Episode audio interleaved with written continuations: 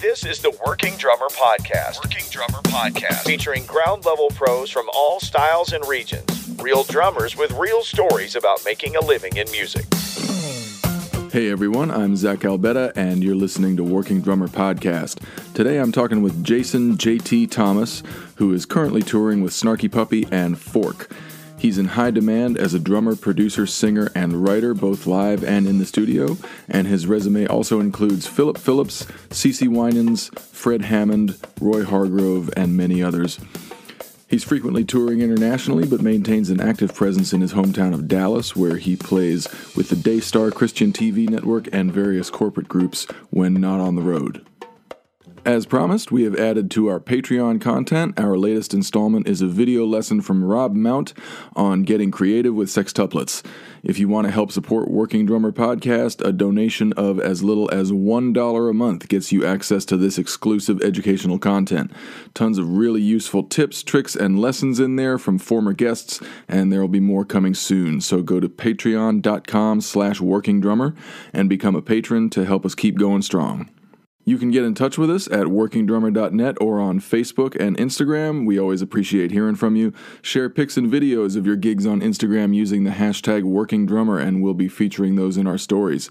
Also, please subscribe to the podcast on iTunes, Stitcher, or YouTube, and leave us a rating and review on those platforms. This really helps new listeners find us. So JT is about as friendly a dude as you'd ever want to meet. His playing is full of uh, some really high flying energy, but as you'll hear, his mentality and musical approach are very down to earth. It was also great to hear his reflections on the recently deceased Roy Hargrove, with whom JT played for 20 years and counted as a close friend. So let's get to it with JT Thomas. So you've been in you've been in town for a minute. You've been there in Dallas. Yeah, yeah, uh, I've been home since July. I went out for a couple of weeks in August, but now I'm back here. And and it was with Fork that you went out, right? Mm-hmm. Cool, cool. Um, so that band has been going for what three years? Officially, I guess since um, since 2014 when we got back together, but we initially started back in 2010. Got it. Okay. It just took us three years to come back together and actually decide to record a record gotcha. for the first record. Right on. But right once on. we we did the first record in January, like January, like the third week of January in 2014, and we've been going ever since. Cool, cool. So that band is uh, you, and it's it's kind of led by Henry Hay, right, the keyboardist. Uh, not so much led by him. He does a lot of the lead work, logistical stuff that we deal with with uh, just bookings and all that kind of stuff. He kind of runs over that. Right. But band wise, it's always been equal four parts. Cool, cool. It reminds me, um, in that regard, a lot of of Henry's uh, previous band, Rudder. Yeah, Rudder. Um, exact. Yes, uh, almost the exact same model. Yeah, yeah. Which, by the way, it, for for Keith Carlock fans like myself, uh, there I, there's just no finer vehicle I right. think for Keith than, that, that band Rudder. So if you haven't checked right. it out, everybody out there, make sure and check out Rudder. So like, did those two bands kind of overlap? They didn't overlap, but that's how they formed. When me and Mike uh, back in like 2009. 2010, me and Mike was always we were doing trios. We've been doing trios together for a long time prior to when they moved to New York. When Mike did, we we did trio stuff for years. Me, him, and Bernard Wright. Okay. On the keyboards here in Dallas. Right on. And then when he moved to New York, just to try to drum up some more work and try to make some money in between the snarky runs, because that's they were still in that process of just going out and making negative money. Right. so we had talked about doing a smaller band and me coming up to New York and playing a couple of times a month with him and whoever, or even we'd actually thought about bringing Bobby up at one time, Bobby Sparks as well, mm-hmm. and then maybe doing some stuff with guys there. Justin was there already, so it was like maybe me, him, and Justin could do a trio, something just something to do in between, uh, in between snarky stuff, and then him and Mike, Mike and Henry had also talked about doing a group together and playing together because Rudder was pretty much disbanding at that point. Right. Right. So it was kind of like Henry still wanted to do some playing and do some more stuff, but that band was just pretty much becoming impossible to guys were starting to sub out, and it was kind of with that band. That was kind of one of those bands where if all the key members weren't there, it just really wasn't Rudder anymore. Yeah, it was I was going to another- say if, if one of those guys is missing, it's not Rudder. right. so he was like, "Yeah, if it's going to turn into that, I'd rather just kind of just let it let it fall." right. So they started talking about doing a group, and that's when we did the first initial two gigs that we ever did uh, before we even had a name in 2010. We did two uh, like random gigs at 55 Bar, literally just to get together and play and see what would happen. Right. Right. And it was me. It was that was the original group. That was me, Mike, Henry, and Adam Rogers. Cool. Okay, man. How many once- how many projects? How many amazing things have come out of like a random gig at the 55 bar? Oh yeah, exactly, exactly. So we was like, yeah. And when we did it then, we had a, a ton of fun. Um, so much fun that when we did the first gig, Henry was like, "Let's just do that one more time. You guys want to come back up next week?" And I, he flew me back out on some miles like the, a week later or two weeks later, and we played it again, and then nothing Right. for like three years because everybody was just so busy. He was still doing all the MD stuff that he was doing for God at that at that point he was still doing I think stuff with Rod Stewart and all these other big A list pop guys that he was kind of the go to guy for and then that's kind of when around 2010 2011 Snarky started picking up a whole lot more at that point started mm-hmm. working as much as they could I was still out with RH Factor a lot during that time kind of in and out with them right. and then Adam was, good lord, Adam had two or three band of his bands of his own, and then still playing with Chris Potter and countless session stuff in New York. So it was just we did those two shows, and we were like, okay, what are we going to do after that? And we just kind of sat dormant for like three years, and like always kind of joked and talked about those. You Oh yeah, that was fun, and that was about it. Right. Right. And then 2013, like November or October, Henry just sends out this random email to everybody, basically like like a bad scene out of Blues Brothers. Let's let's put the band back together again. Let's do that again. Yeah. We was like, do what again? Right. Right. He was like, we, we should play again. We were like, uh, you talking about the stuff that we did like three years ago? it's like, yeah, let, let's get together and play at the 55 bar again. We were like, uh, oh, okay. Sure. Okay. So did it again and wouldn't play the 55 bar. And then Henry was like, we should record this record. yeah. We should record these songs and see what happens. Right. Let's let's let's do this. Yeah. And I was like, well, you picked a fine time because I just pretty much took the full time gig with Philip Phillips, and I and I start in January. Like I was doing his second record in January. Thankfully, we were in New York doing that record because we did the first Fork record we did immediately after I did Phillips' record. Well, no, we went and did the first record in Boston, and it was a freak snowstorm that hit the East Coast that year. it was just outlandishly ridiculous with all the snow and how cold it was. And I ended up doing two sessions on the East Coast back to back. Wow. I did Fork, Forks record first. We did it in like three days, and then went straight from there. Caught a train from Boston, went straight to New York, and did Philip Phillips record, second record, and started touring with him then. So I was like, okay, now you want to start this band up, and I'm about to be gone a lot. Right. I'm like, right. so when are we gonna do this touring, whatever? But somehow, just kind of in all the blank spots, everybody kind of knew what their schedule was, and we just throw random stuff in the, in between the blank spots, and we've been going ever since. Right. And at what point does uh, Kevin Scott come into the the fold? Kevin came in right around 2014, going into 2015. Mike was pretty much wearing as many hats as he possibly could, and probably wearing hats that he shouldn't have been wearing. Right. He was just he was just saying yes to everything, to production, to writing, to writing and producing, to co-writing, to Right. still booking stuff with Snarky, and being a side band himself with other projects as mm-hmm. a bass player, guitar player, and singer. And he he was just literally spread so thin. Whatever he had a gap, he was booked to do something with somebody Yep. and we were like, okay, yeah, that's not going to work with us. So he eventually even said the same thing. He was trying to think at first of maybe just getting a sub, mm-hmm. but we were like, dude, the sub is going to end up being on the gig more than you are. Right. So that's that's not your sub anymore. so we're like, let's just go ahead and look at you know, you got to bow out, we totally get. It. If you got to bow out, then we'll we'll find somebody else. Right. and it's We it's good when it's good when a band can can kind of like come to that decision organically. You know, you don't have to sit a Right. guy you don't have to sit a guy down and be like, "Look, you're not making any of these gigs." Like he realized himself. He, he was like, Yeah. you know, I'm gone more than I'm here. So Right. we should just, you know, I think all of us have been in some version of that situation Right, right, uh, right. and it's it's hard to know when to let go of something because you know I like speaking just for myself. I tend to be you know kind of territorial about Right. some some drum chairs and like it's not just about the work. It's not about the money. It's about like I'm associated with this act. I want to be associated and um, exactly.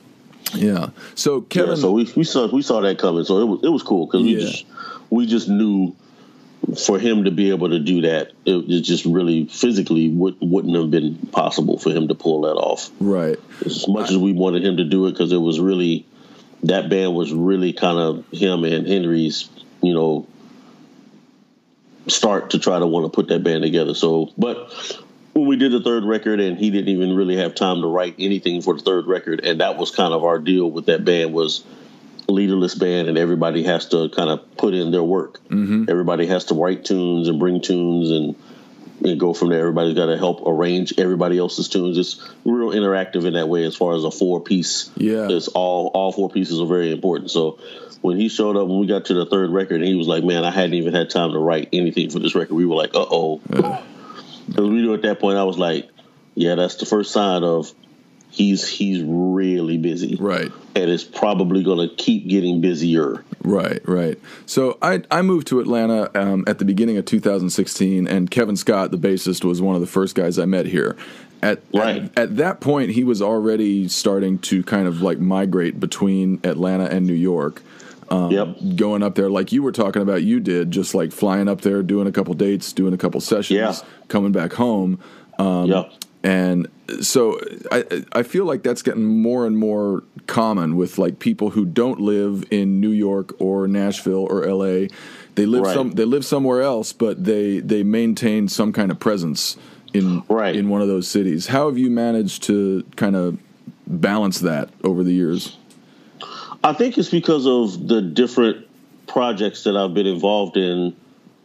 Especially with RH Factor, we was always a split band. It was always a half the band was New York based, and the other half of the guys were here in Texas. Mm-hmm. So it was always kind of a base for us to come to New York and either record or do shows there when we would do uh, statewide shows with those bands, and then we would go out on tour. Right. So I've always kind of been in and out of New York because of especially my my dealings with RH Factor all those years. Because that's even though Roy was you know born and raised here in Dallas, he pretty much grew up professionally because he moved to New York when he was like 18 or 19 years old Right. and he had been there his entire life until he passed away. Mm-hmm. So when we started that band, even though that band technically kind of started here in Dallas, uh, when we started it back in like 2000, 2001, we knew if we recorded that the other half of the band was going to be New York. The record label and everything there was based out in New York, so we knew pretty much everything was going to be based from there. Right. And that's that's where we did the first two records was there, and then usually when we would tour, we would always try to throw in a couple of dates in New York when Yeah. we play there before we go out. So it's interesting having kind of like an anchor gig in New York or an anchor artist. I think the, the same thing happened with Kevin. Like he got on Wayne Krantz's radar and Yes. started doing all those gigs with Wayne, and that that was Yeah. kind of his his biggest and best foot in the door in in New York Right. over there. Yeah, it, it definitely helps. And then all the guys from New York, I mean, uh, from Snarky, like half the band, pretty much once they were in New York, I mean, in Dallas, once everybody was kind of free from school and other things, they were just, they had always, a lot of them had always had the idea that let's let's move to New York. Right. Like some some of the guys, a lot of the guys stayed here in Texas. Um, like three or four of the guys, like Chris McQueen was always he was from Austin. Mm-hmm. So when he did, was done with school and he was playing around here in Dallas, it was always kind of his thought that he would probably move back to Austin, which he did, and that's where he still lives now. But Lettieri stayed here in, in Texas. He never wanted to leave Dallas. I was still here. Bobby's still here. Bernard Wright was still here in Texas at that point. Um, and I think that was pretty much it out of the Snarky guys. And the rest of them, they all they all plowed away to New York. Right. So it kind of immediately created this split where okay, we're probably going to end up doing gigs here in New York and in Dallas. Right. Because right. the band is basically split in half. Have you been tempted that, to uh, relocate to New York permanently? What keeps you in absolutely. Dallas? Every time I come to New York is what keeps me in Dallas. Every time I go to New York and I play there and I stay there for a little while, and that's what brings me back to like I love being here when I'm playing here or working. Mm-hmm. But man, outside of that, yeah, it's like to live there. I know would it would just absolutely drive me crazy. Yeah, the day to day. Yeah, that that day to day grind is so intense. Yep. That's like yeah, I just I there's no way I would be able to to really keep up and just deal with that right every single day. Like the only way that I could think of possibly doing it would be is if I lived in Jersey, which mm-hmm. at that point to I mean, living in Jersey was cool. I know there's, there's, a lot of guys that do. A lot of people, some of the guys in RH Factor live in Jersey, mm-hmm. but a lot of them kind of did that eventually if you're just kind of getting in there and want to kind of be on the scene and kind of want to be active, yeah, it's kind of best that you kind of live in one of the boroughs. It's yeah. either Bronx, Bronx, Harlem, or Manhattan, wherever you can get in and just hop on the subway and do what you got to do. It's right. usually better. But man, I would stay with Mike, and he lived in Bed Stuy. Uh, yeah. When I would go up, I would always stay with Mike at his place, and I'm like, dude, how do you deal with this 24 hours a day? Like, it's fun for a couple of days, and yep. I'm like that's this dude's reality every single day. I'm like, coming from Dallas to this, I'm like, dude. Yeah. It's sensory overload, man. Like, it's, oh it's, man, it's never quiet. You're never alone. Never. Uh, and then I remember, I remember when Carlock first moved up there, and I came to see him because he was he was a groom in my first wedding. Really? Uh, my my first wedding, and like '96, him and his wife had split up. Both of them were in my wedding, and they split up during the like the weeks coming into my wedding. So they both were like, "We hate to tell you this because we know you put us right. both as grooms and and grooms ladies in the in the wedding, but we're not together anymore. Oh, so we're like he was a groomsman like, and she was a bridesmaid. She was bridesmaid. Oh no. so they both literally was like, "We got to tell you this because we just don't want to." Because I'd known them for so long, years before that, and just became really good friends with them. Right. And it was like, what do you mean you guys are getting a divorce? I'm like, it's like, first I was like, crap, that I'm sorry, and this is hella awkward now. Right, like, right. But now you're going to bring that mojo into my wedding? Right. He was like, he was like, we're still going to do it, don't worry. And they were both, they both did it. And we still laugh about that when I talk to him sometimes. Yeah, but yeah. Literally right after that, he packed his stuff up and he was gone. Wow. He bolted for New York like probably a couple of months after that. He packed his uh, he, he was driving like a Ford Explorer then, the two door. Yeah. Homeboy loaded it up and he was out. Man. Like I looked up and I was like, yeah, he's like, I'm staying with a friend of ours that we knew that was living in Manhattan. Yeah. And I went and visited him like in 97, I think, 97 or 98. Maybe 97. Yeah, not 98. I don't even think at that point he was playing with Krantz yet. Yeah, I think he was still he just kind really of break until like the early aughts, kind of right. Right. Yeah. Yeah. So I went up there, and he was still. Yeah. Matter of fact, he wasn't. He was still touring at that time with uh, Harry Belafonte and doing like oh, Blues okay. Brothers gigs. Right. Right. And then playing just local gigs around town. And when I went and see him, crazy enough, I went and saw him at the what is it, the Izzy Bar. Uh huh. It was this underground club I don't even know if Izzy Bar's still there, but it was Underground Club, and he was playing a showcase with Richard Bona for his first record. Wow. Richard was doing like a big showcase thing for a bunch of Capitol Record execs that had came in town and wanted to see him, and I think it was a, of course, some kind of uh, uh, Pastorius, some Jaco thing they had him sure, doing, yeah, of course. Yeah. So they were like, "Oh yeah, come see our new, our new, the future of bass and blah blah blah blah."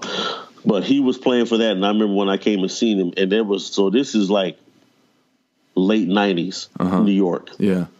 And that was my first time ever being there. And I remember when I got out of the train station, I was like, the same thing, like you said, just sensory, just I was like, oh my god, this is literally like it looks on TV. Yeah.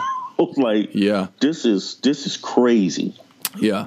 And it Like looks people it looks every- like it looks on TV, but what TV doesn't capture is just like the the feeling of it. Like Oh man, it was so intense. Just just like you said, the noise level and I was like, I never experienced anything like that in my life. I was like, this is this is I guess at that point I was not so much infatuated with it, but it was extremely it kind of like you just want to be there. Just all the lights and everything you see. There's like yeah. it's almost like just walking into uh, you know a, a fantasy world for a Yep. second. It's like, oh man, this is nuts. Yep. So you kind of just want to check everything out. But I'll never forget my first experience coming out of the train station was a dude just basically no more than two feet away from me just decided I'm just I got to go to the bathroom, so I'm gonna go right here.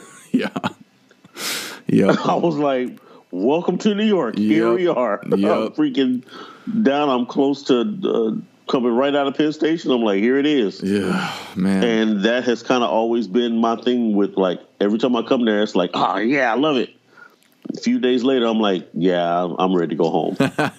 like this, this has been cool, but yeah, I, I couldn't do this every day. Yeah, I'm the same way. I'm I'm good for a few days, and then I got to get back to my house and my yard and my car, Right, and just you know some some quiet and some space. some quiet. Yeah, We talk about this all the time on the podcast about how like every musician kind of has to find a balance. It doesn't it doesn't usually happen until we're a little older, but we have to find a balance. Right. We got to find a balance between the kind of scene we want to be a part of and Yes. the, the kind of day-to-day life we want to lead. you know, Right, right, outside of right. music. Um so you know and and like we've said some people thrive on that new york energy or that la energy or Yeah. whatever it is but uh, other and I and I and I get because that that's the energy that always gets me when I'm there. Like now, if I could bottle that and bring that to Dallas, it'd just be the I mean the most perfect mix ever. right right i get back to But atlanta just- and and uh you know no nobody's in a hurry Right. around here Right. It's Um, like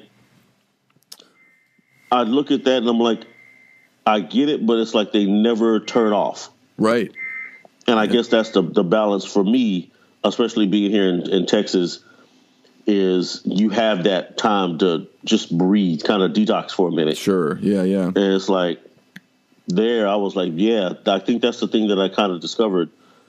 It just never shuts, nothing ever shuts off. That's, that city is just going 24 7, 365. and if you're not Uh, going was- with it it'll swallow you Yes. and I was like, when I, the first time I went and saw Carlock, he was living in some, he was staying in this guy's back bedroom in Manhattan somewhere. I can't remember where it was. And I mean, you know, just a typical New York apartment. So you walk in, a hallway goes all the way from the front to the back, and that's pretty much the whole spot. right And Carlock's bed was like up up top in this little loft area. And I remember trying to go to sleep and hearing nothing but people screaming and cussing outside, just cars, sirens, fire trucks, everything. I'm like three or four o'clock in the morning. I'm like, Keith is knocked out. and I'm just laying there like, you gotta be freaking kidding me. like, dude, this this is not sleep music. Like, I'm laying, I'm just laying there looking at him like unfreaking believable. this is no way for people to live Right. I'm like, dude, how do you do this? Uh. so it's always been my thing. I, when I come there, I love it. It's fun. But yeah, after a couple of days, I'm I'm out of there. Right, But if I had to do it, I could definitely do Jersey. Mm-hmm. If Yeah. it was a thing that I wanted to do now, I would go there and I'd move the, to Jersey and just do the commute in and out, and I would be totally fine with that. Yeah. Because to me, that's kind of guys I know that live there. To me, that's their balance. Like Jersey is normal right right go over to the other side. It's like another world over there, even though it's just right a train way train way to ride. It's just so different once you get away from the city mm-hmm. yeah and you get out. So I was like, I could do that, but at this point, just financially and I would just be doing that just to do it yeah yeah because half the time I would never be in New York.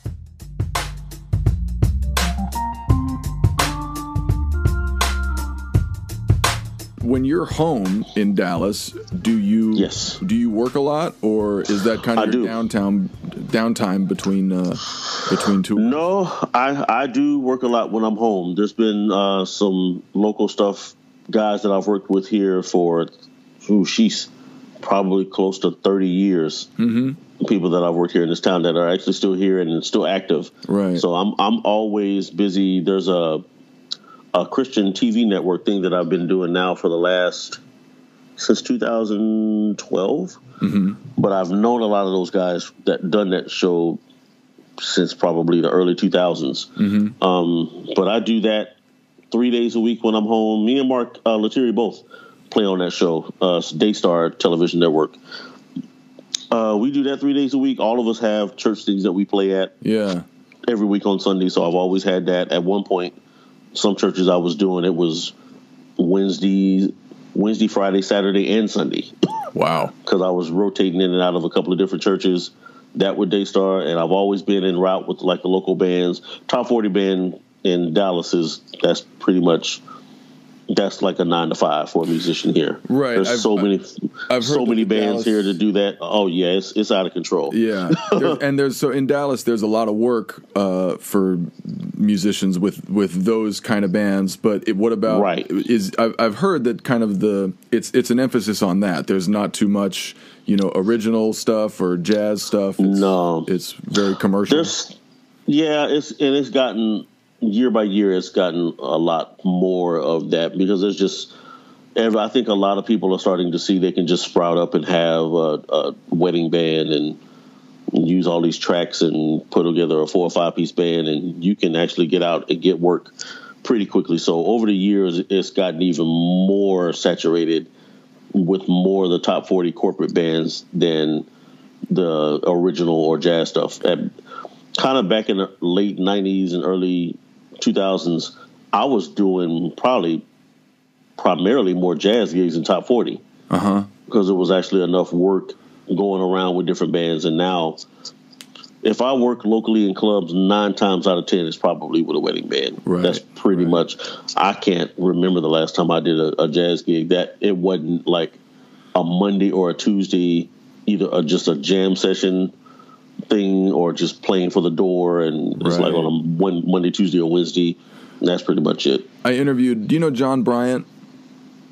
I know his name, but I can't place the face for some reason. He's uh, he teaches at uh, Southern Methodist um, and toured, Oh, with, toured right. with Ray Charles for years and years.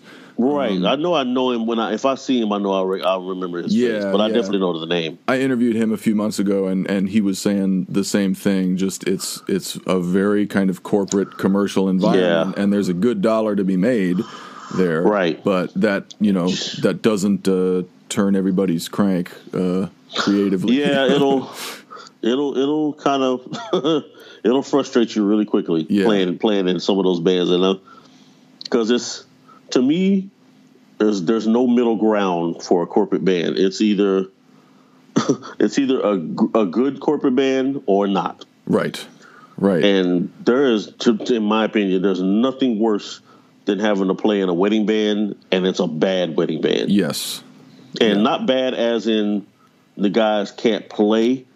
It's more so just for me. I've never been able to approach music any different way other than I have to give it everything I have. Mm-hmm. Even if it's playing music like that that I probably would never listen to, don't like, don't care for, whatever. right. If that's what I'm hired to do, then I have to play this stuff right. Yeah, you So take it seriously and you get it right. Right. It's like, especially with that bands, bands like that, I'm like, man, the, the least we can do is at least play this stuff right. I, mm-hmm. it's, it's hard enough. It's bad enough we got to play some of this stuff because it's just so horrible. so I'm like, at least we can do is play the songs right. And that's that's the most frustrating part is when guys just kind of show up and man, they're they're phoning it in Yeah, way before they even get there yeah, and trying to pull a, a bass player or a rhythm section, and everybody in the band is just kind of like, yeah, you know what, we got here. Gig starts at seven. I'm already at ten o'clock or eleven o'clock. Gig's over, so I'll see you at the end. right. I'm like, no, man, we got to play these songs right. Yeah. It just takes drains whatever little bit of life you have in you out. Right. Once they just start kind of doodling around with the songs, I'm like, oh no. Yeah, And that actually started happening and drove me to working a nine to five. I started, I had done it once before, like for a couple of years in the early 2000s. Mm-hmm. But right around 2006, 2006, 2007, the RH Factor was kind of dipping off and we weren't touring as much. Mm-hmm. And just the corporate scene is just, it has just gotten too much. I just got tired of being in that situation with corporate bands was guys were just like, yeah, let's just show up and play whatever. Mm. I, I went and worked a desk job for almost seven years. Really?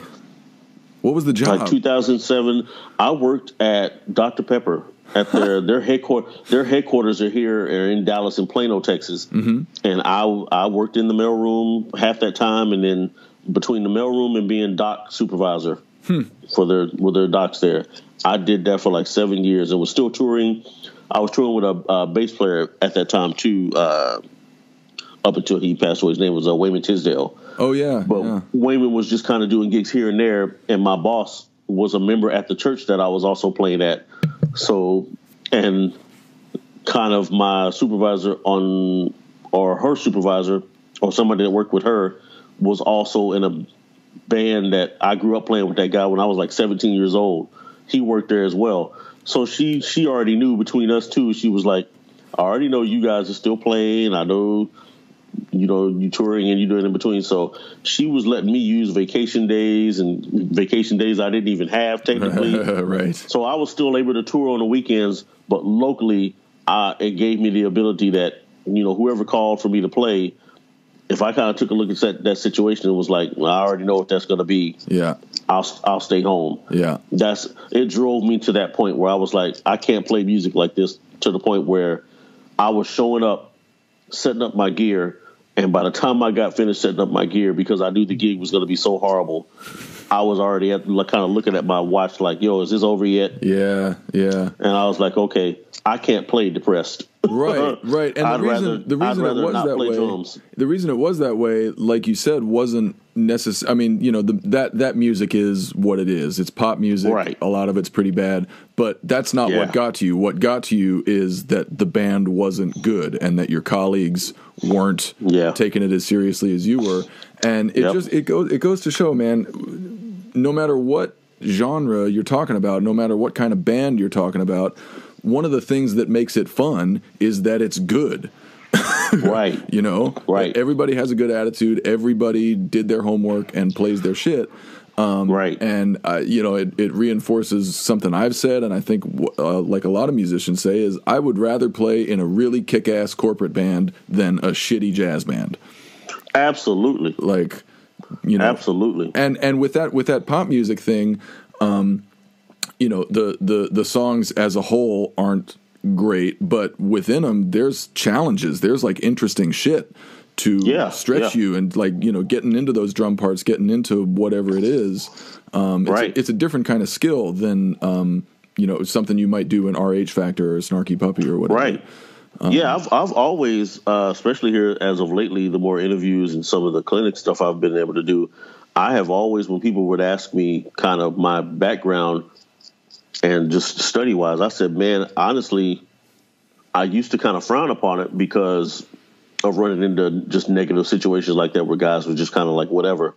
I said, but even those situations, on top of the fact of playing in wedding bands, I never looked at it from a training kind of perspective mm-hmm. until I got older and then realized like, yeah, a lot of the reason why I play the way I do is because of playing in bands like that. Because I've had to learn stylistically, you have to be able to play everything from classic rock to Jewish music Yeah.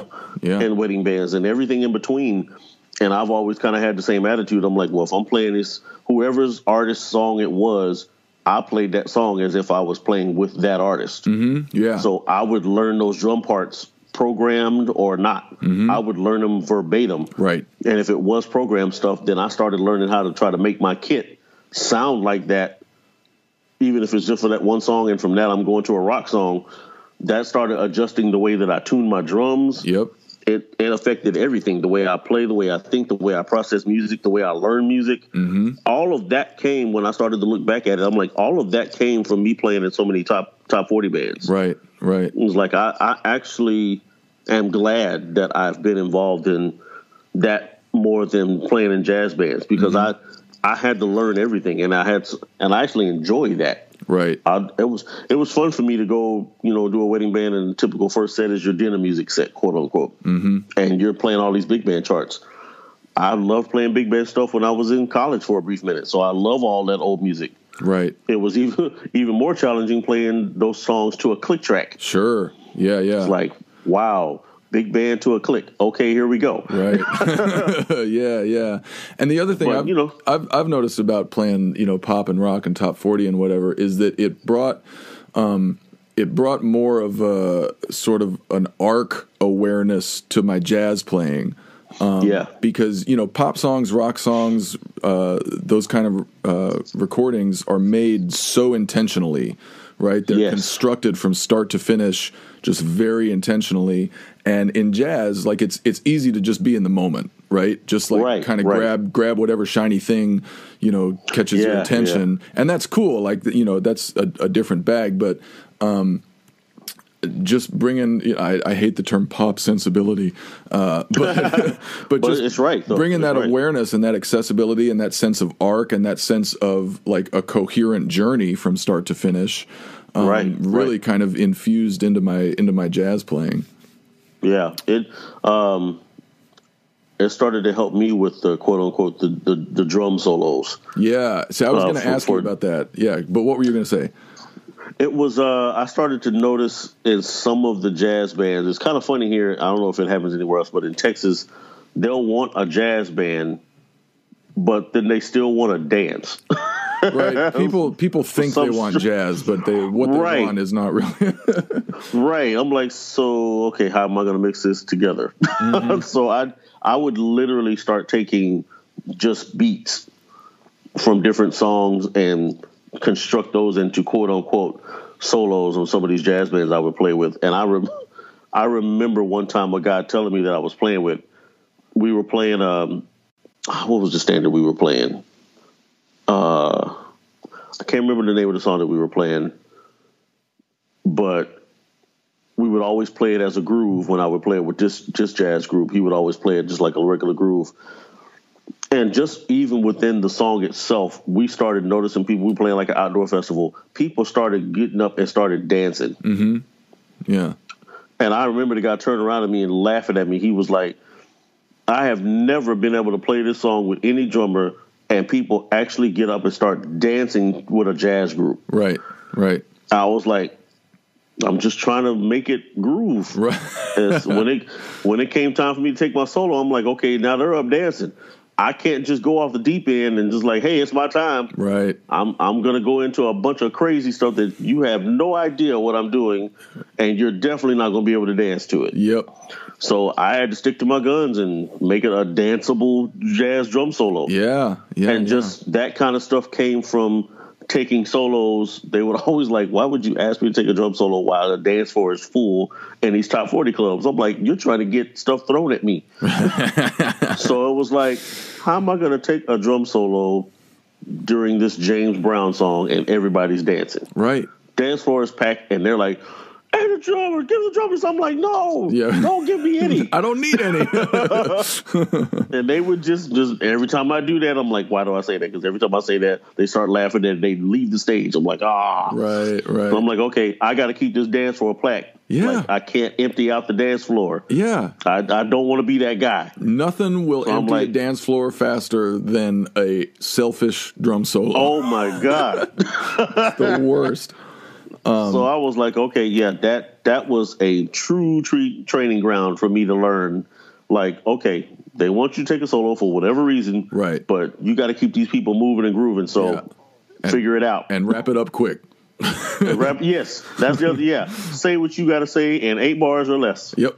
So Like after that, you're, they're going to be like, okay, this is not you know pick, play that funky music no more. What happened? Yeah. yeah. right. And to the average listener, like whether it's eight bars or you know four minutes, um, if it's if it's Right. well if it's well constructed and well conceived, that you know they're just going to say, "God, he played that was an amazing drum solo." Oh my god! Exactly. They don't care how long it is. They just like, did you Right. keep them dancing? Did you bring the energy? Did you you know all that? I was watching Right. um, uh, a couple of videos of you with with Snarky and. Um, some solo stuff in particular, and and I'm glad we're talking about this because your uh, your soloing is is great.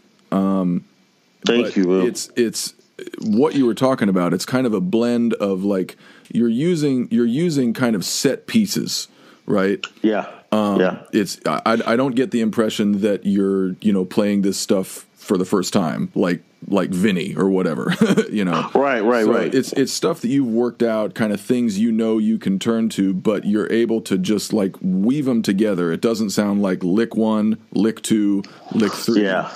Um, So uh, it's it's probably a tough question, but how did you kind of develop that ability to walk the line between using uh, you know using non improvised content in an improvised way? Man, that soloing with that band, and I guess not even so much with Snarky, just with jazz bands in particular. Um, for the most part, it's not so much that I'm coming from a preconceived idea uh, or stuff that I've never played before. It's always, for me, I've always been more interested in phrase based, I guess you could say, solos. Yeah, I've never been one to just uh, kind of like a Vinnie or someone like that that can just pull out, you know, just crazy rhythms and stuff just out of his head at mm-hmm. pretty much any minute or second of the song that he feels like it. yeah, I've always kind of been motivated by whatever the song is doing, and I'll usually take my phrasing kind of form from whatever the song is doing. So if it's it's a song like um, typical songs that we kind of take drum solos on now from the new record, like uh, "Back Is to the Back." Um, that whole song to me drives that song is just just the groove of the whole song. right. It's just a just a straight up almost just like a hip hop groove. Uh huh.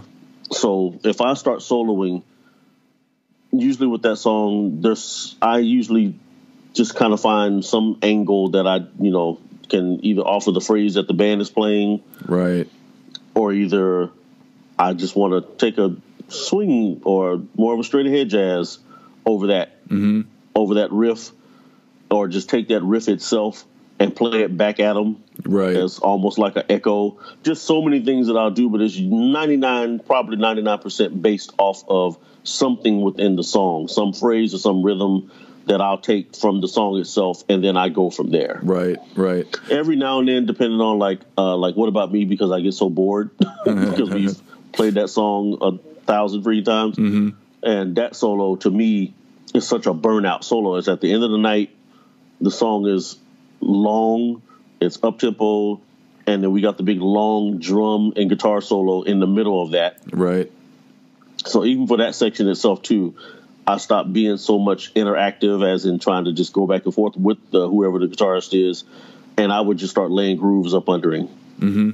and just different grooves. I I remember a couple of nights I just started saying, "All right, I'm just start playing my favorite Led Zeppelin grooves Right. on this song." So I just a couple of nights in a row, I just I was just playing different Zeppelin drum beats on, under their solo, and it was just hilarious because they would just look, the guitarists would look at me and just start cracking up laughing.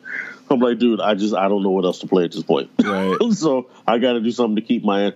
But then we get to the drum solo, and I remember distinctly at that point, I'm like, okay, there's a couple of grooves in my head I know from like P Funk songs and kind of some James Brown stuff that I'm literally I'm just gonna play those grooves as the solo and kind of interact to myself Right. within those drum beats.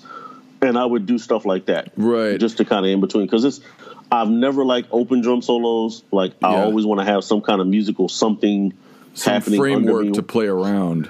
Yeah, I'm the same like way. cats leave the stage, and I'm like, okay, you just took my brain with me or with you guys. Like right. Right. everybody leaves the stage, and I'm like, I don't know what to do. I don't have those kind of chops to sit up here and just kind of entertain you for the next two or three minutes by myself. Like this is going to be a very quick and boring drum solo if it's just me. right. Like, and even the times that they've done that, I have to construct some kind of mini song in my head Yeah.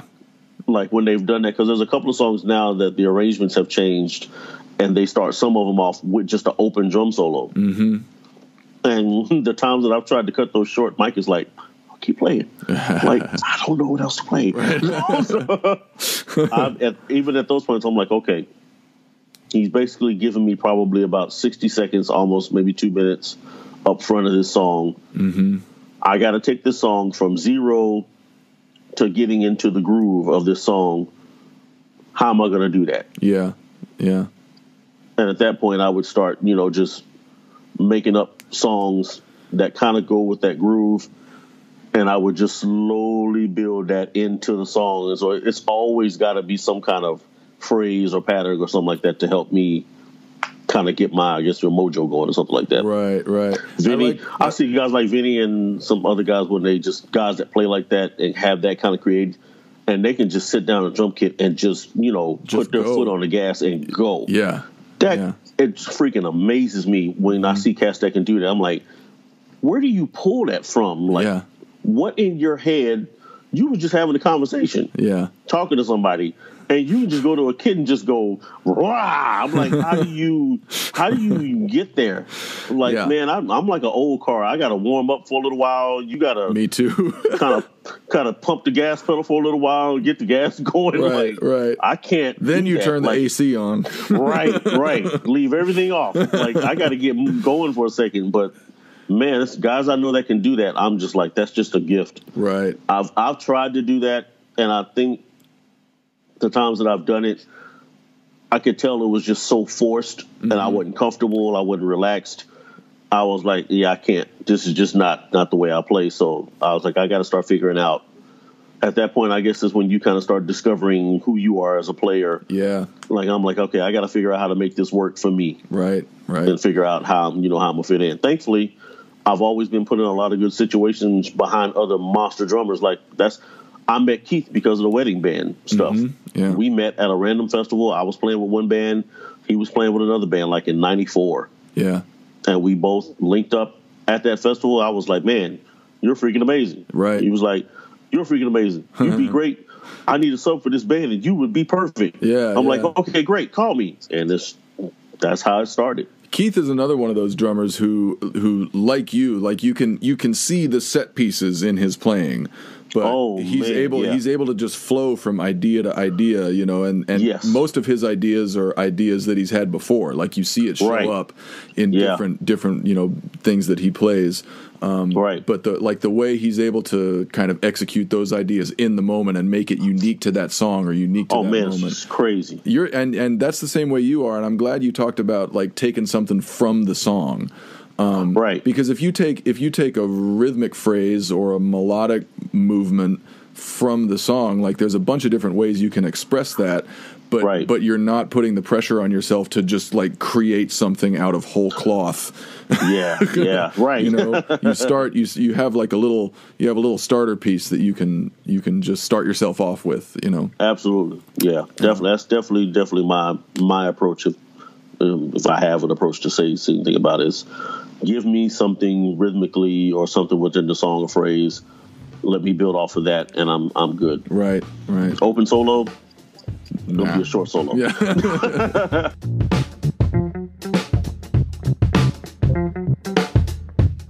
I know that playing with Kevin Scott changed my playing. Absolutely. For the better. Um, yeah. Did yeah. you did you have the same experience? Absolutely.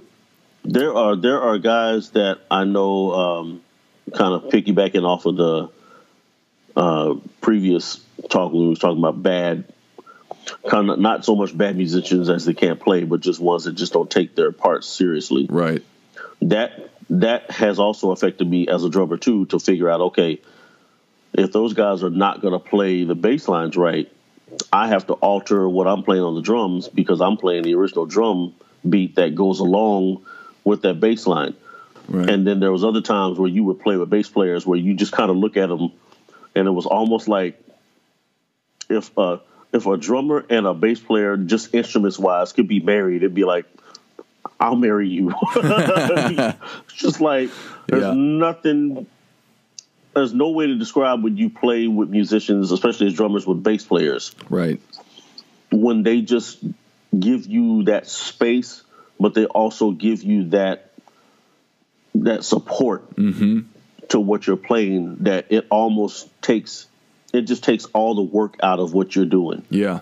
And you really get to enjoy the song and the groove and the feel and it's just everything you play and everything they play, it just works. Yeah. It just makes it so much fun to play like that. Yeah.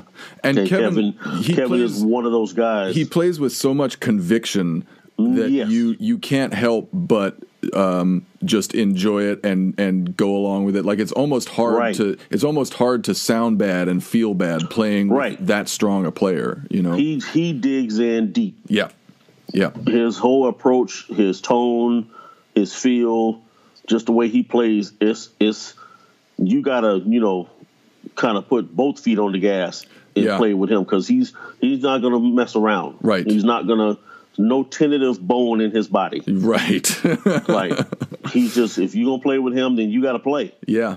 Yeah. He just kind of he's gonna about- make you play, or he's gonna make it hard for you because he's not gonna back off. Exactly, and and and bringing bringing your A game. I, I'll just speak for myself. Like bringing my A game had to do with every aspect of my playing.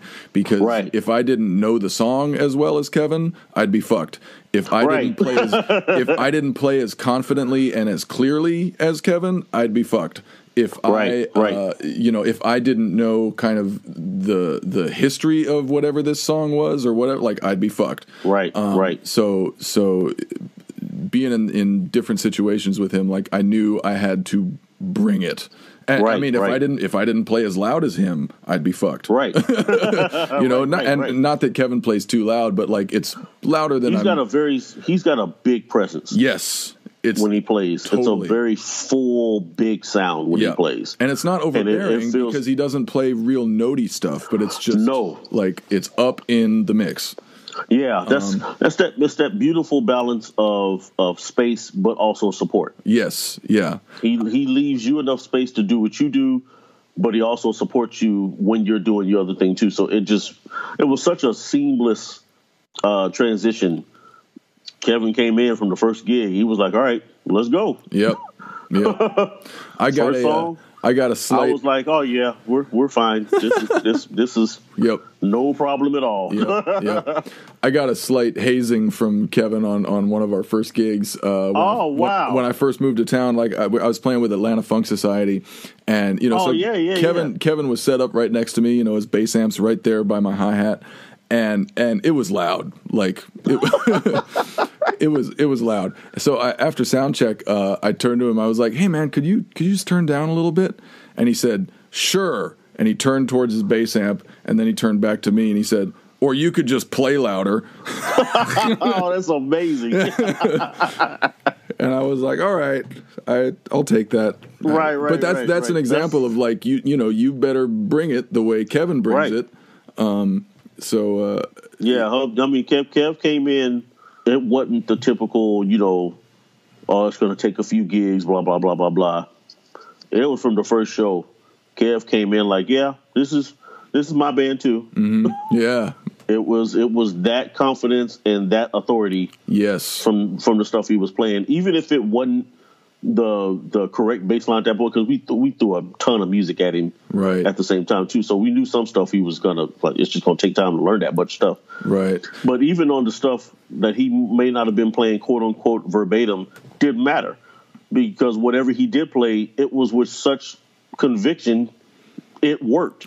Kevin is a great example of. I, I, I think we can all take a lesson from this. He like whenever he shows up to a gig, he's like.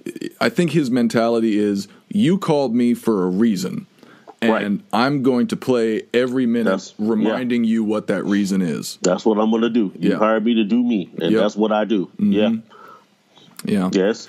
Guys like that make it very, very easy. yeah, It Yeah. just it takes all the stress away and that situation was becoming stressful at first because we knew to to come in and not just replace Mike, but it was also just you're coming in and it's the bass chair. Mm-hmm. and it's like a lot of these songs Mike either co-wrote or had, you know, so it's just coming in and taking the bass spot was not like just coming and playing a regular bass, you know, this just a bass chair in another band. right, It's a very integral piece because the way we write with that band, everything is very specific.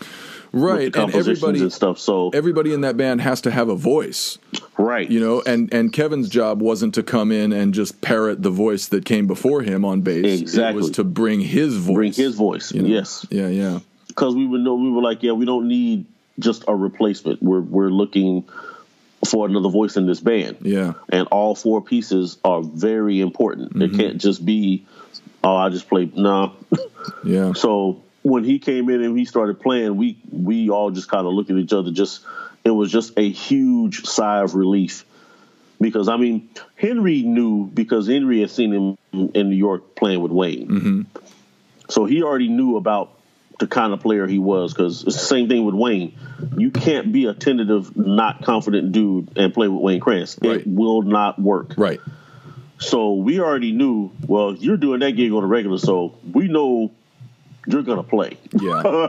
Yeah, you're yeah. going to show up and you're going to play. Mm-hmm. And that's exactly what happened. I mean, when he showed up for that first tour, we were like, just a big sigh of relief like, this is going to not just work, but it's pretty much was the way it was supposed to go. Mm-hmm. yeah And it's been that way ever since. Not in not just his bass playing either, just his personality. right right Just a great, just a great dude. epic hang So yeah, so I was like, man, I was like, just that beautiful situation where it's like, yeah, man, he fit perfectly. Yeah. It was just a perfect fit.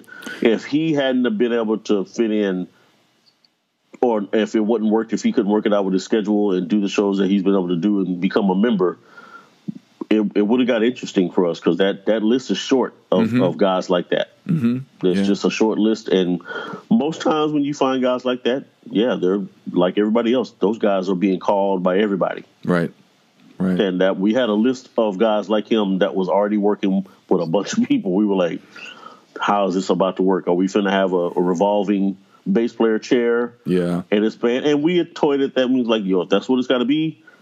With the list that we had, we were like, if all these guys can do it, then we'll we'll deal with it because we know if they're on a rotation, it's not going to matter because when they show up, you'll never know that they hadn't played with us in six months. right right So, but and it's kind of the it's he- kind of the snarky model where like they it's it's kind of a rotating cast in a bunch of different chairs and it'll always Right. be snarky but like what it is on a given night or on a given tour is a little more fluid Um, right. and they I, you know they use that to their advantage i think Yeah, but I know I know me and Henry and some of the guys we were like we definitely really don't, don't want to do that because we wanted for it to be a four piece group Right. of four voices being together and especially with the style that uh, Kevin plays, even with the coming in, being able to mess with all the pedals and just all the crazy effects. He was totally into that. We were like, great yeah that works perfectly. Thank you. But if, you can be even weirder, go right ahead. And when Henry Kevin's Henry like, "Hold kind of hit him with that, right? Like Henry hit him with that, and he was like, "Oh, you want to get weird? Right. Okay." yeah Showed up to the next gig with a couple of more pedals, and he just started coming up with some sounds. He was like, "Oh yeah, this couldn't have worked out any better if we, you know, just a dream fit, easy transition." His voice to me in that band, that's a perfect vehicle for him. yeah I Yeah. think with the way that he plays and the sonic stuff that he comes up with, he gets to do all that with us. right So I think it's like a, a beautiful combination. You know, with Wayne, that's definitely a role the way you have to play with Wayne as a drummer and a bass player with Wayne.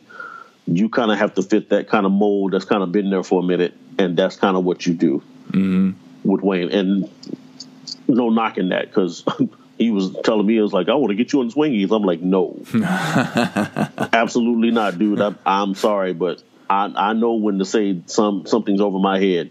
And that gig, I just no. I would be so uncomfortable playing with that gig. you think Oh man, absolutely. That gig is so intense. yeah It's just it's built off of like you were saying with Keith and guys and like Zach Danziger and all those guys that played with him.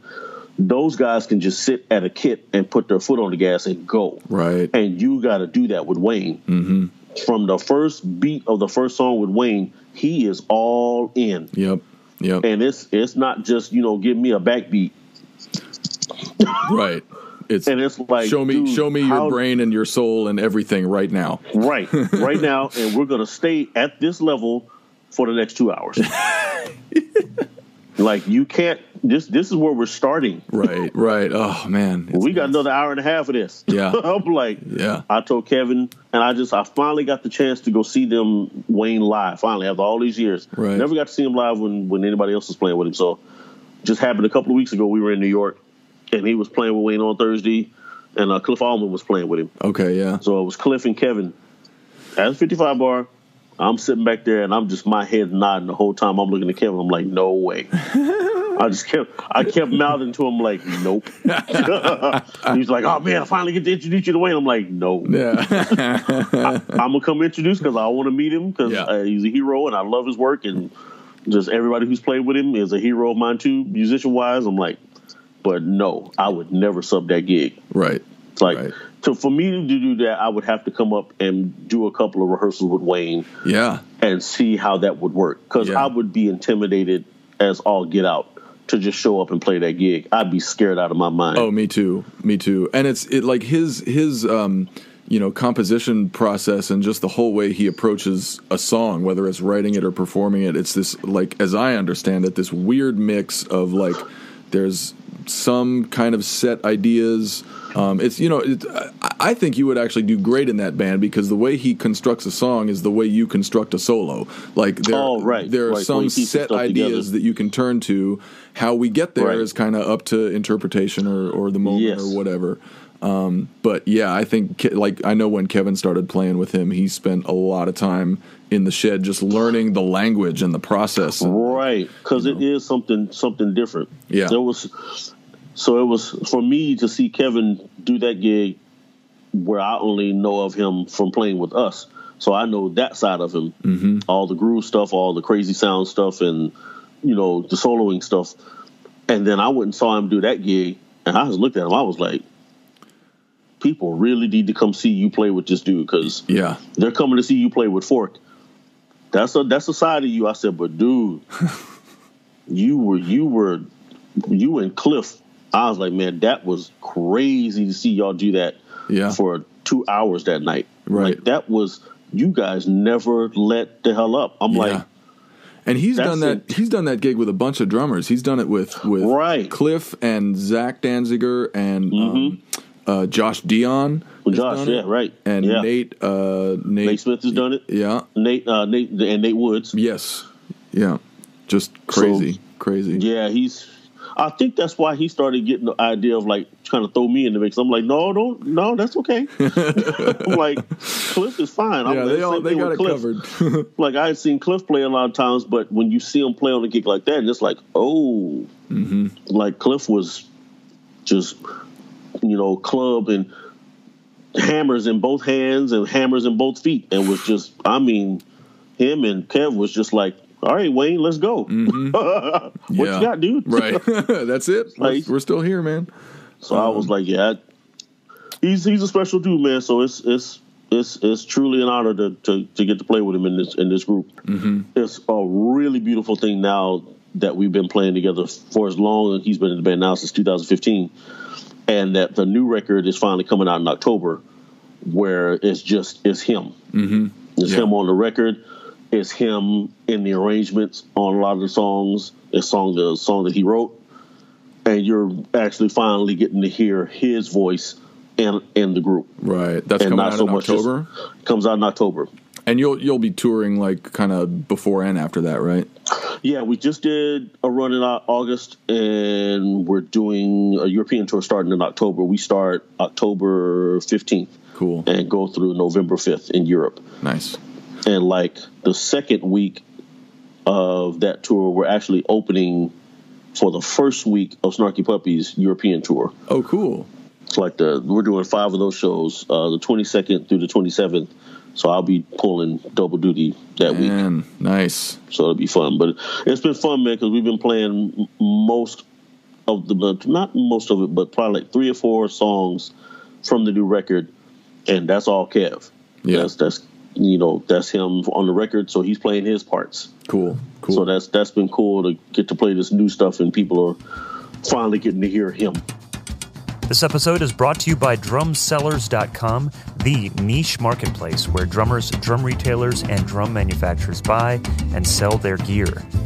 List your drums for sale for free and the only fee is 4% if it sells. Simple.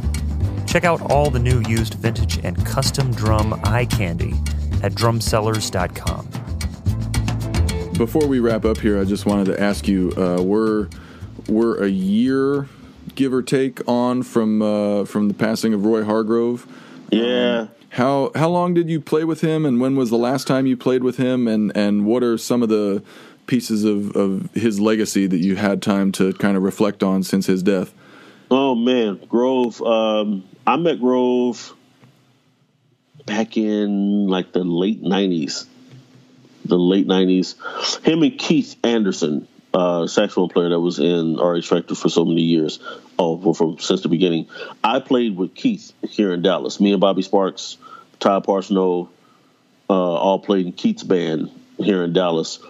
Roy would always come home uh, in between those tours during those years. He had been talking to Bobby and Keith forever about he wanted to do like more of a funk and hip hop record. Mm-hmm. Been talking to him for years about doing saying I've been writing all these songs and we would record stuff at Bobby's house sometimes. Uh, so he Bobby kept telling him like, man, this next time you come home or during Christmas or whatever, just come over to the house and we'll record. And sometime around the fall of like 2000, that's when we did the initial demo for Hard Groove. Mm-hmm. A lot of those songs that are on Hard Groove, we recorded on the demo to submit to the record company at that time back in 2000 at Bobby's house.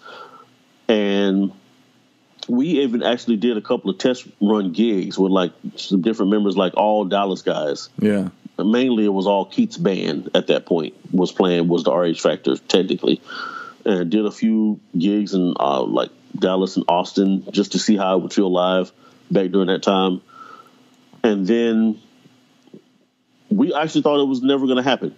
Hmm. It was like a year and a half, almost two years went by. Hadn't heard anything from the record company.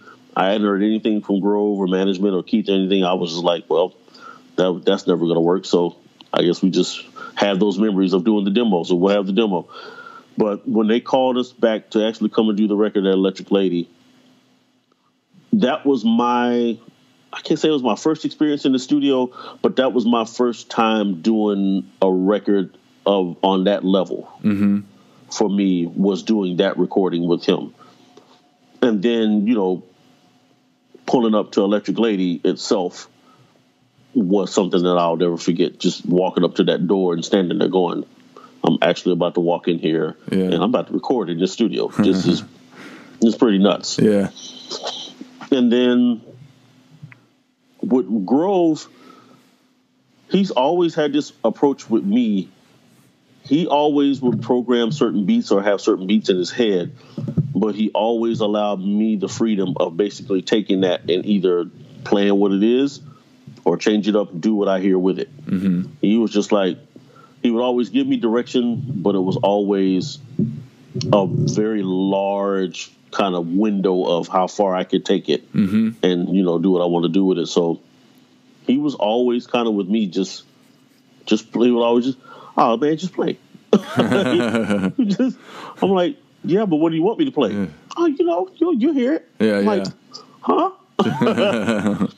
so he he he helped me definitely, especially in the studio, because I you know never been in a studio situation like that. Prior to that, I'd done local records and stuff around Dallas, but nothing on that level, and especially with what we were doing at that point in time. I don't know if anybody else was, had really done a record kind of like what we were attempting to do. Right. So I'm like, in this record, and I'm like, I got to play these grooves. Even though we did the demo, we were doing some of the same songs. Yeah. That pressure, uh, when we got there, I was like, okay, this is the real deal. Right. But he was he But- was kind of like challenging you and trusting you to to listen Right. to your instincts and lean into them and just Yeah. like you said, just play. Just play. So he helped me stay really relaxed and also not be afraid. You know, don't let that fear creep in. Just like, just play, do what you do. Yeah. You've already done some of these songs anyway. We're just going to record them again, basically. Right. So let's just play them again. So he helped me a lot with just being calm and just it helped the fact that he was kind of one of those band leaders where he wasn't, you know, the taskmaster. you know, type. He's not one of those that would just micromanage every single thing that you played and you had to play it exactly like that, or you know, he couldn't stand it. Right. to the point he was almost too lenient. Be a lot of times we'd be like, "All right, that sounded great." I'm like, "Uh, can I actually go back and fix like eight bars of that?" Like, "Oh no, it sounded great." I'm like, but I literally played the wrong thing. oh no, it was it was fine. I'm like, no, Grove. I really want to go back and fix that, man, because I don't want that to go to the record. Yeah. Ah, no, it's perfect. You'll be fine. I'm like, Wow. "Oh." So he also, in an indirect way, taught me how to. You better get it right in the first one or two takes, because Mm. I'm seeing now Grove is not the one to be doing three, four, and five. Right. You know, if it gets if it gets to number three, you've pushed him to the limit. Mm, yeah. If you hadn't gotten it in the first three takes, it ain't happening. But Yeah. most likely, if you're not on the first one or two takes, you're done. He's not going back. Right. He'll never go back to it. It's on to the next song. So he kind of showed me that too. Like whenever you play, play with conviction and kind of see the whole song in completion in your head. So when you're playing it, you're kind of already thinking two or three or four or five, eight bars ahead. So you're just, you know, going from section to section and you're not thinking so much. Just play. right. Play the song down, play what you want to hear, play what you feel, and be strong in that. So when you hear the playback, you're not, oh man, I need to go ahead and do another take. Because Yeah. I'll be in there all, I'll be in the studio all day.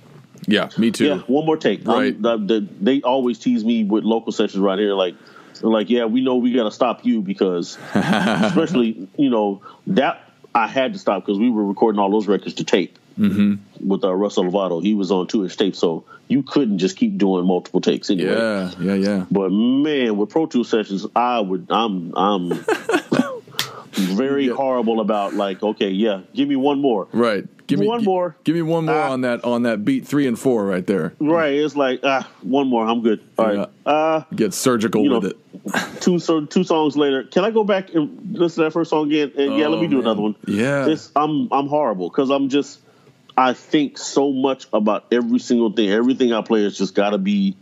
And the worst part, the more you keep listening to back, then you're like, oh, I should have played this, or I should have played that. Yeah. And, And- if, if you're in a bad place, like I've experienced the same thing in the studio, where if, if you're not in a good frame of mind, you're you're projecting forward about every single thing you play. Yeah. like you you play something, and even if it wasn't bad, you're like, can can I live with that in Right. in, in the ether forever? Forever, Right? right? Like, is somebody somebody going to listen to that in two years and be like, oh, that wasn't a great day for that, that exactly. drummer." That's me to a T. yeah, and it's God, it's a bad place to be, man. Right. He Um, he was pretty, uh, I guess, instrumental early development during those sessions where he was like, "Dude, just get out of your head. Yeah. Yeah. Just, let's just play these songs, man. Let's just play them down." And he he kept me cool in that aspect. And when I go back and I listen to those records now, I'm like, yeah, I'm glad he stopped me Yep. and Yep. just let it be what it was. And then when I go back and listen to it now, I'm like, yeah, it wasn't that bad at all. I think Jaco Jaco did the same thing for Peter Erskine when they were in Weather Report, and this is this is at the front of my mind right now because our our last interview was Todd Zuckerman. And Oh, yeah, yeah. He he referenced uh, Peter Erskine's uh, recent book, uh, No Beethoven, which is kind of his his memoir.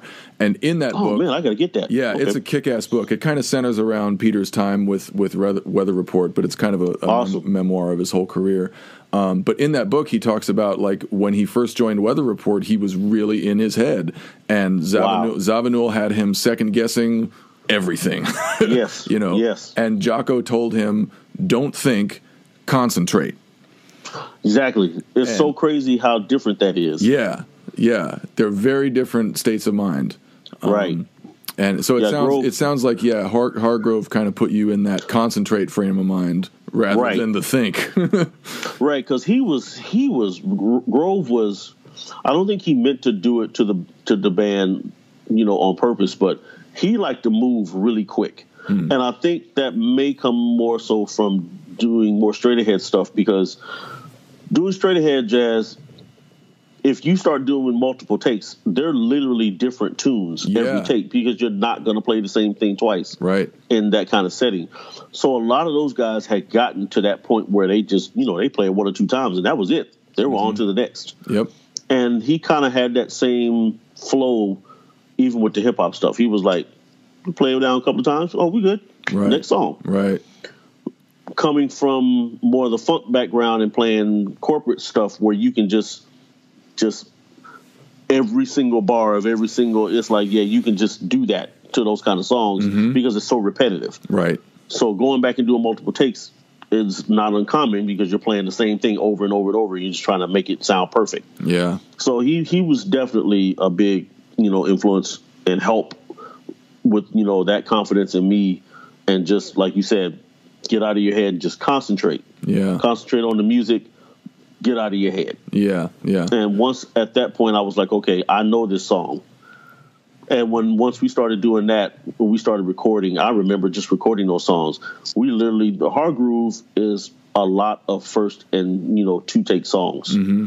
and we were just going through them. Yeah. Even the songs that we kind of came up with at the studio that we hadn't done prior to that, we'd run through them a couple of times, and we look at Russ like, "Yo, hit record, let's go." Right. Right. and I don't, I haven't been in a, a situation where it's been that kind of loose since then, mm-hmm. which was really crazy with a band like that because that band was so big and there was so many pieces to that. But the overall vibe of it, because of Grove, is so relaxed Right. Right. because he was never he was never stressed out about anything. sure. if you kind of played something that was wrong, he'd be like, you know, hey, let's go back and let's grab that. And just, but his overall attitude about it just kept everybody so calm Yeah. and he never just made you freak out like you said Right. like like peter was saying he would never have you second guessing stuff like that Right. It's amazing was- he was- how like every every band is just from the top down. right Like, you know, the band the band takes on the personality of the leader. right you know. and and we did that the whole vibe of that band was definitely grove Yeah.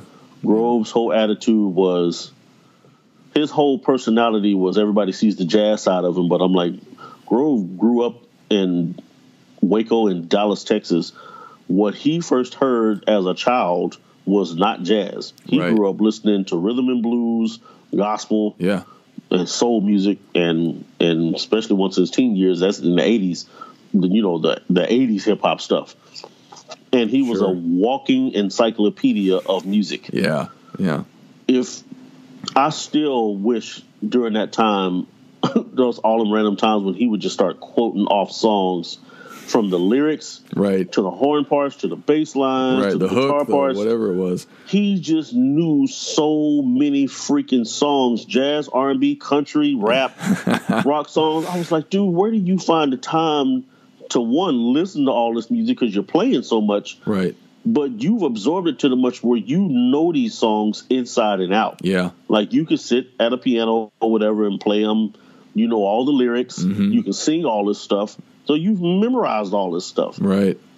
and so I was like, where do you? He was like, you're just a walking piece of music. You're Right. just art in human form. Yeah, some some people So are like that, man. Their their Yeah. their brain is just a hard drive, and and Right. it comes in contact with something once, and it's like I got it. Right. And it's like you get around a guy like that in a band. When he formed the RH Factor, it was kind of to release that other side of him that was just dormant all those years in the jazz quintet stuff. Like, like, yes, I love jazz. I've learned that and I've played that and I love to play it, but I have all this other stuff in me that I got to get out. Mm-hmm. And that was the RH. So we would always, uh, all the members would always say that it was never a quote unquote a band per se. It was literally a family because everybody was connected beyond the music. All Right. of our personalities just kind of fit together. We all listened to the same stuff. We all loved the same stuff.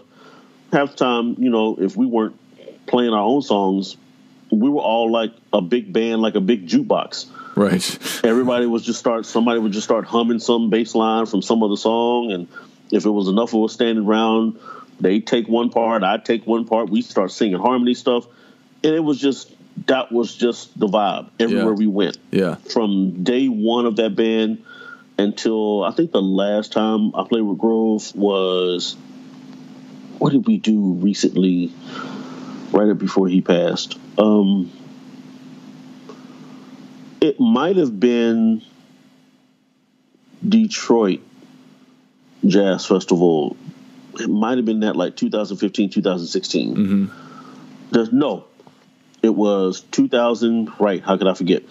It was 2018, I believe. In September, we did the Blue Notes. Okay, yeah. We were supposed to do the Blue Note Jazz Festival that year, and it got canceled. Uh, that was the same year that um, uh, my man passed, Steely Dan, Walter, Oh yeah, yeah. and uh, Steely Dan was supposed to head the festival in Tokyo that year, and they said um, uh, my man got sick. Um, piano player, uh, Donald Fagen. D- Donald. Yeah, yeah. They said Don Don was sick, and we all kind of kind of pictured that he was still having a rough time dealing with that.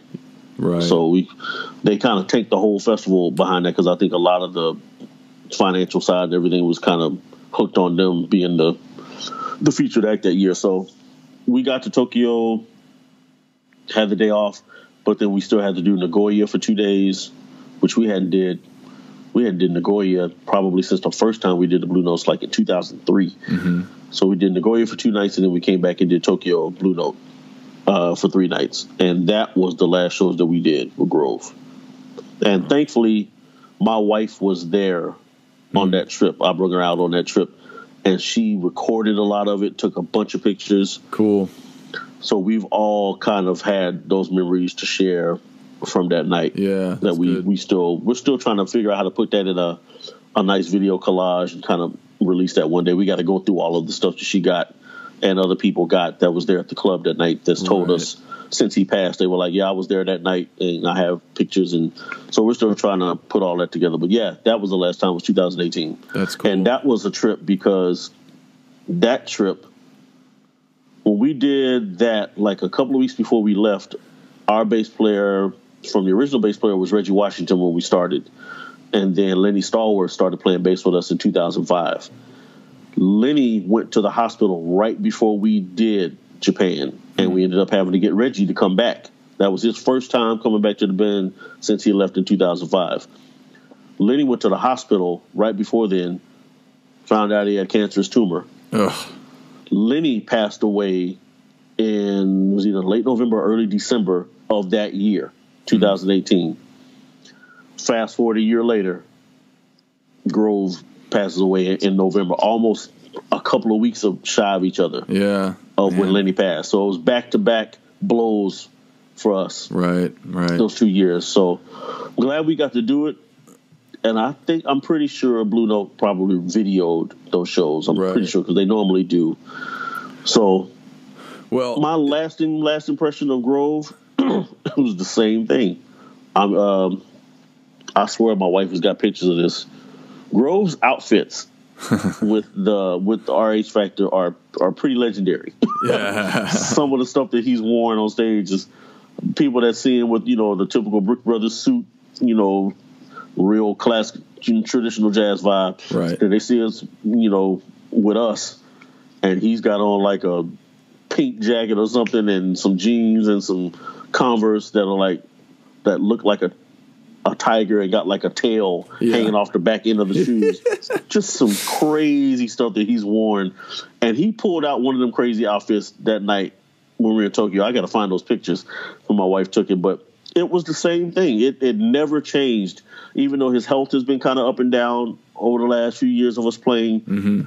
When we got together, it was just like we had been from day one. yeah. It was just a big family getting together and playing some music and having fun. Right. Right. It was just, it was never any stress. It was never any, you know, just overthinking. We just get on stage and just have a ball. Yeah, yeah, and, And I see that in your playing still. Like it's it's uh you know his his influence um seems to have have taken hold in you. Oh, absolutely, you're- absolutely. You're just you're playing with with a ton of confidence and a ton of just beautiful flow and Right. and uh, it's really it's really great to see and hear, man. Yeah, thanks so much, man. That's that's, that's some good good years. It's that was God. Yeah, we started touring in two thousand three.